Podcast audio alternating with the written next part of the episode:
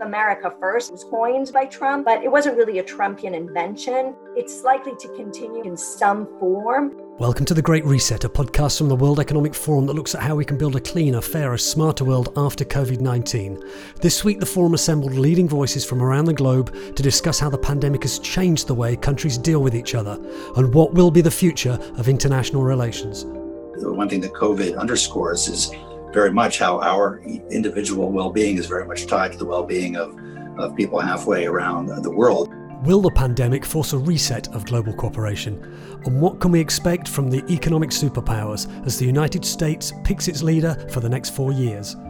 If Trump is reelected, we can expect more continuity, perhaps with even more gusto. With a Biden administration, I think you have broadly more an inward looking America than your. Will China cement its position as a diplomatic as well as economic superpower? The Chinese leadership will continue to ramp up efforts to ensure globalization and global collaboration. And will the rise of China push fewer or more countries into the arms of America. I sense you will see the relative decline of the US as an attractive moment for many to align far more closely with the US than they were earlier willing to. Subscribe to The Great Reset on Apple, SoundCloud, Spotify, Google, or wherever you get your podcasts, and please take a moment to like, rate, and review us. I'm Robin Pomeroy, digital editor at the World Economic Forum, and with highlights from the latest Great Reset dialogue, this is The Great Reset. January 2020. Yes, I know it seems like years ago instead of just 10 months. In that month, at Davos in Switzerland, the World Economic Forum issued its Global Risks Report, which looks at what experts consider to be the biggest threats to world peace and prosperity one of the things it highlighted was a retreat from multilateralism. That's countries working together towards common goals. That retreat from multilateralism threatened our ability to take action on the world's most pressing problems. Now, the emergence of COVID 19 in the weeks after that, and the need to take coordinated policies on stopping its spread and researching cures and vaccines, has put that thing to the test. Maybe it's too early to say whether the world has risen to the challenge and joined together to beat this virus or failed miserably. But as well as showing the state of global collaboration, the pandemic is also likely to change the way countries work together and compete. In the latest of its fortnightly Great Reset dialogues, the forum brought together voices from around the world to discuss revitalizing global partnerships. You can see the whole discussion on our website at weforum.org, but in this podcast, we'll bring you some potted highlights. One thing that COVID underscores is very much how our individual well-being is very much tied to the well-being of of people halfway around the world. Michael Froman is Vice Chairman and President of Strategic Growth at MasterCard, and he knows a thing or two about international relations. He was US Trade Representative under President Barack Obama. He was asked if he was worried that nationalism was beating the idea of global cooperation. You know, I think in terms of nationalism, we are seeing it pop up all over the place. And um, there are legitimate concerns that countries have around wanting to make sure, for example, uh, uh, privacy of individuals are protected, but sometimes those spill over or, or are conflated with nationalist um, solutions. And there are ways, certainly, of addressing legitimate concerns while still maintaining the connectivity to the rest of the world that is so important. We therefore need to make sure that we've got uh, processes in place for sharing data, sharing information while protecting privacy is just one example. Countries going to have national clouds, national internets, balkanization of technology, decoupling, that's only going to damage our efforts to address the, the collective challenges uh, that we face.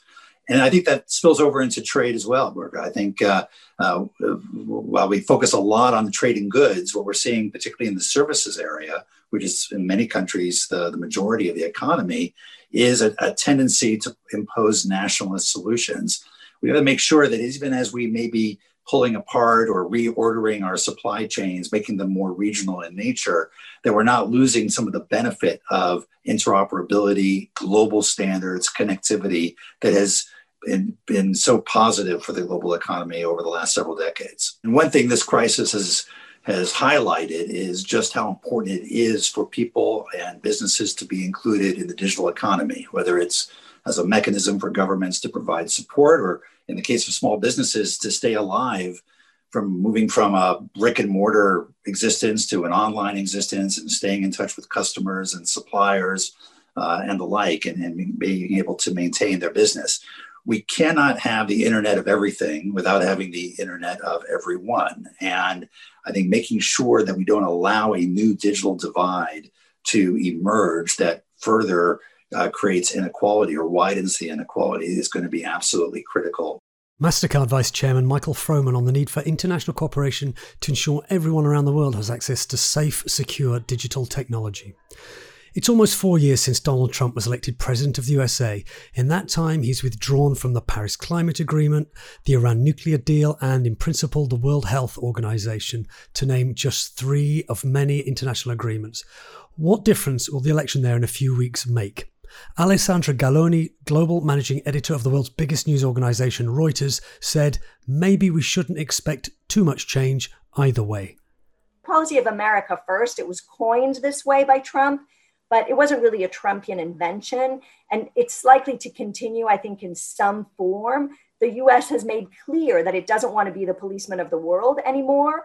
Uh, and I think the financial crisis of 2008 cemented this for many, many Americans and led the way potentially for, for Trump. The biggest area of broad continuity would be the tough stance against China, which has defined the Trump administration's foreign policy, and on the other side has been met by an aggressive acceleration of China's own geopolitical ambitions. South China Sea, India, Australia, Taiwan, Hong Kong. And whether you're going to have Biden or Trump in the White House come January, the US is not going to relent on China, and China knows that.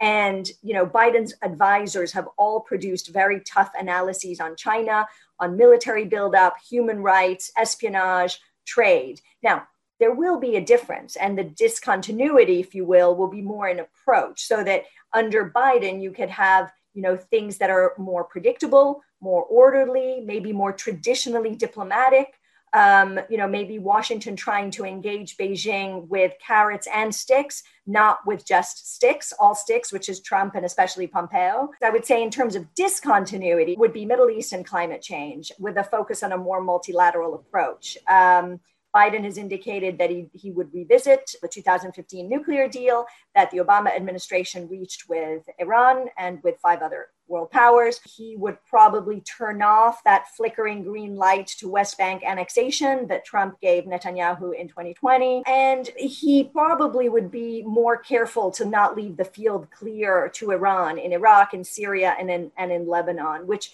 Trump's I would say erratic behavior has tended had tended to do. And then in general, as in China, he would give less of a free pass on human right violations and crackdown.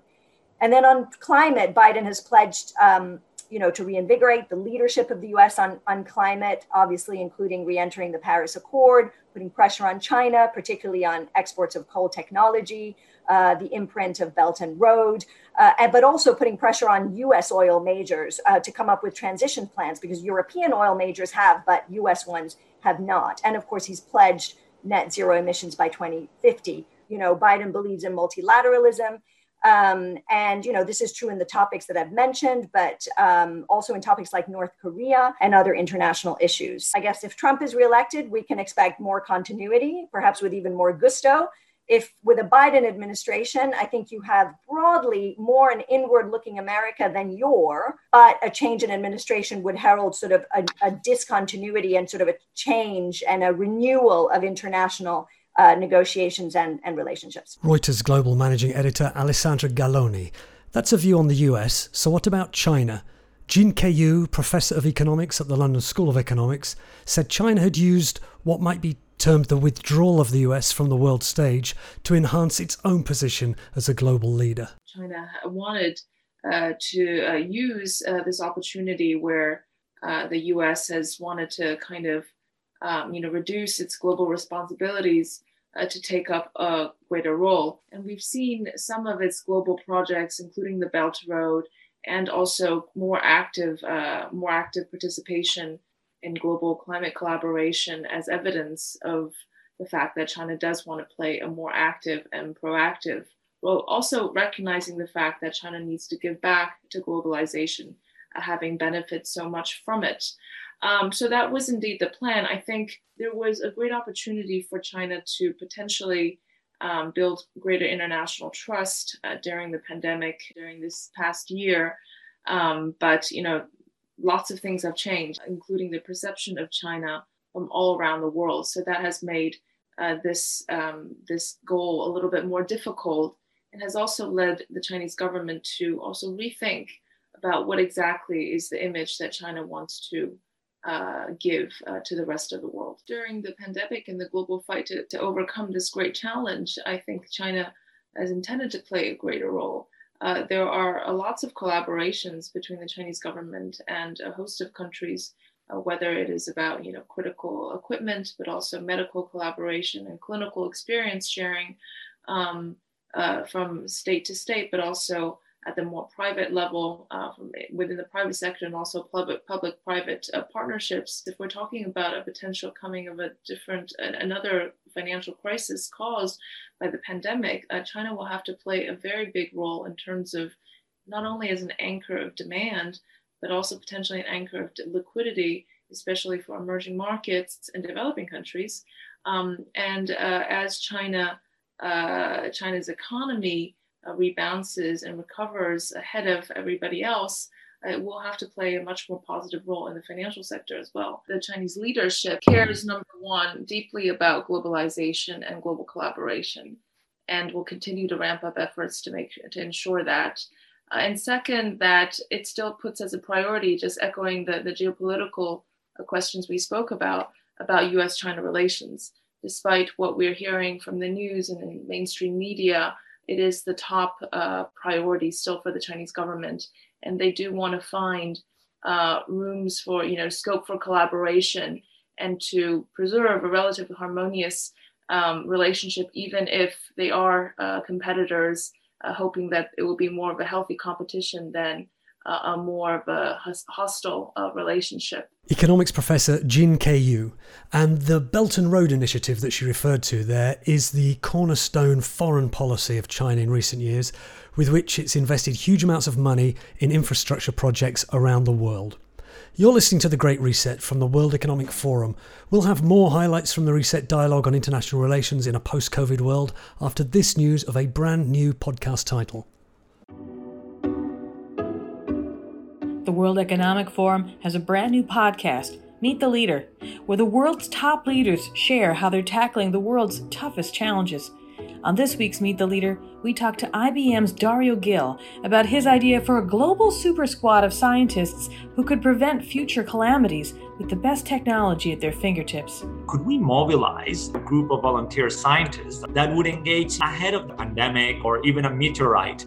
He'll talk about why we need this super squad known as the Science Readiness Reserves, and the supercomputer project that inspired it. He'll also explain what makes great collaborations tick and a book he thinks everyone should read. It's not about one single institution that is going to solve our problems, but a different way to collaborate with one another. All this and more on this week's Meet the Leader. Welcome back to the Great Reset, where we're listening to highlights from the World Economic Forum's Reset Dialogue on International Relations in a Post COVID World. We've heard about the US, we've heard about China, now India. This is Samir Saran, President of India's Observer Research Foundation. There are three very interesting fault lines that uh, are visible. The first, of course, is um, uh, the old 20th century fault line around the fascination around geography. And we are seeing uh, this moment the last few years.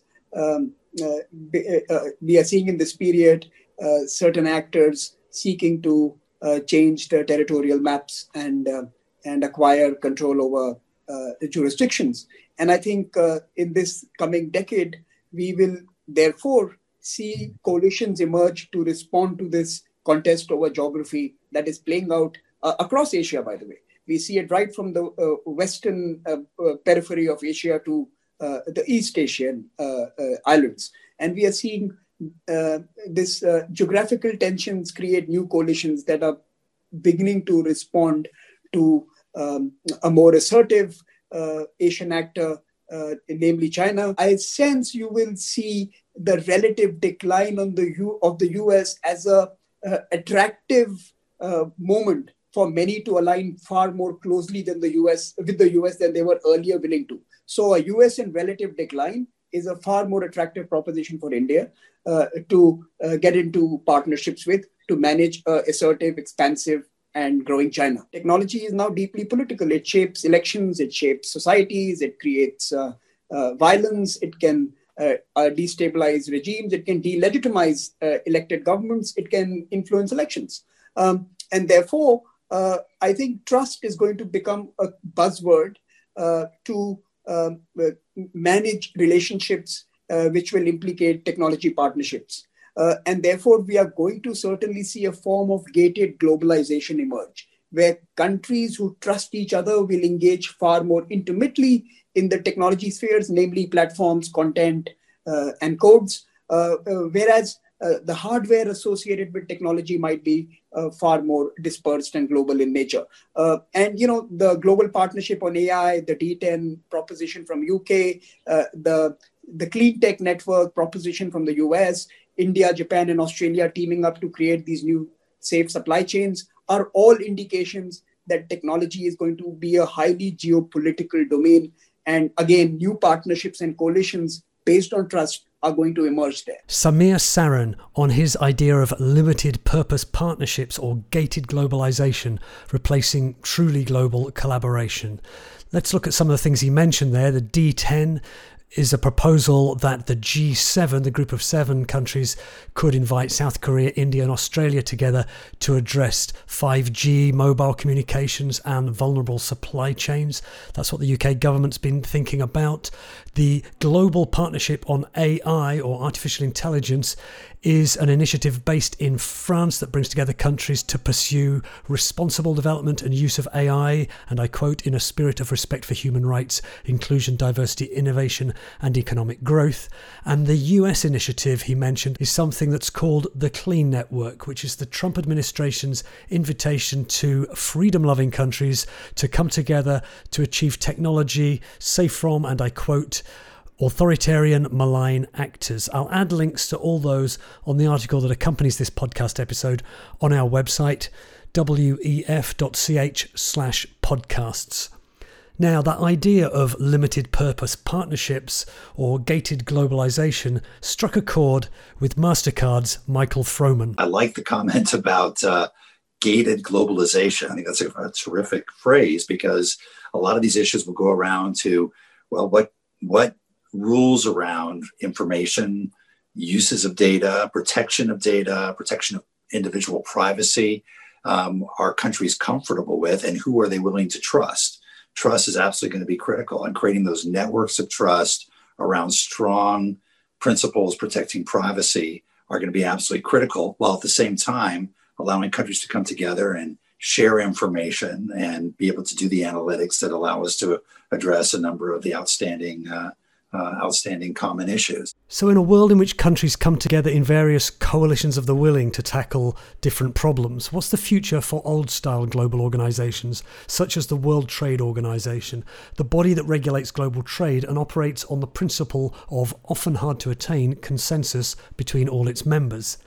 This is Lubna Olayan, chair of the executive committee of the Olayan Financing Group, who also served as chair of the B20 Saudi Arabia Trade and Investment Task Force, which looked at how to reform the global trading system.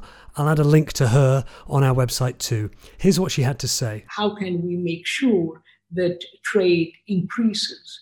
And there was a study by BCG and HSBC, uh, and HSBC is one of the co chairs with us in the trade and investment. And it, and it showed that the world could gain between five to six trillion dollars in trade volume from April of this year. And, uh, uh, and with that is an associated actually eight to 10 trillion GDP growth if and only if we embrace an open and fair trading system we cut the red tape and refrain from restrictive measures. So, this shows how important it is for us collectively to focus on uh, uh, improving trade and increasing uh, uh um, uh, uh, supply chains between countries. I guess one of the main things is to make sure that the multilateral system of trade is exist. And one of our key recommendations which I have to say was adopted, and I'm glad the Riyadh initiative is WTO reform.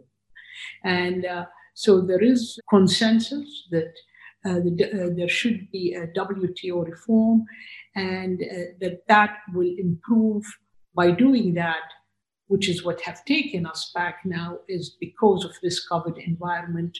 As we will, we've seen, we have decreased uh, 20, 13% in terms of trade in this year. So this is more of a focus that we should really move to improving trade and supply chains between countries. Saudi Arabia's Lubna Olayan. With an eye to November's US election, let's give the last word to former US Trade Secretary Michael Froman of MasterCard. Regardless of the election outcome, I wouldn't expect the pendulum to shift completely uh, to the other to the other extreme. I think the issues that have been put on the table, including about the need to reform and update the WTO, um, are real and longstanding. And I completely agree with Lubna that that's got to be a priority. Is uh, fixing what can be fixed. I, I, think the appellate body, the dispute settlement procedures, um, should be capable of being fixed as countries come to the table with goodwill to do so.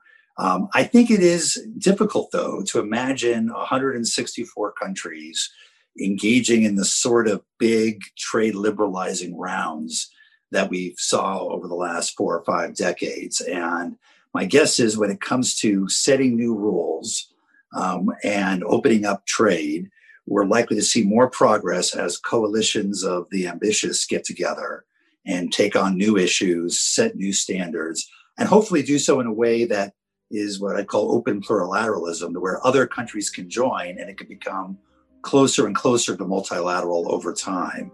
But if we wait for the lowest common denominator of the 164 member, um, where each one has a veto over anything in a trade agreement, my, my worry is we won't see very much progress. You can see all of that Great Reset dialogue. Just follow the link on the article accompanying this episode on our website wef.ch slash podcasts, where you'll also find information about our new podcast, Meet the Leader. You can get all our coverage of COVID 19 and the other big issues facing the world at weforum.org and follow us on Facebook, Instagram, LinkedIn, TikTok, YouTube, and on Twitter using the handle at WEF. Thanks to Gareth Nolan for help producing this week's podcast. Thanks to you for listening. But for now, from me, Robin Pomeroy at the World Economic Forum, goodbye.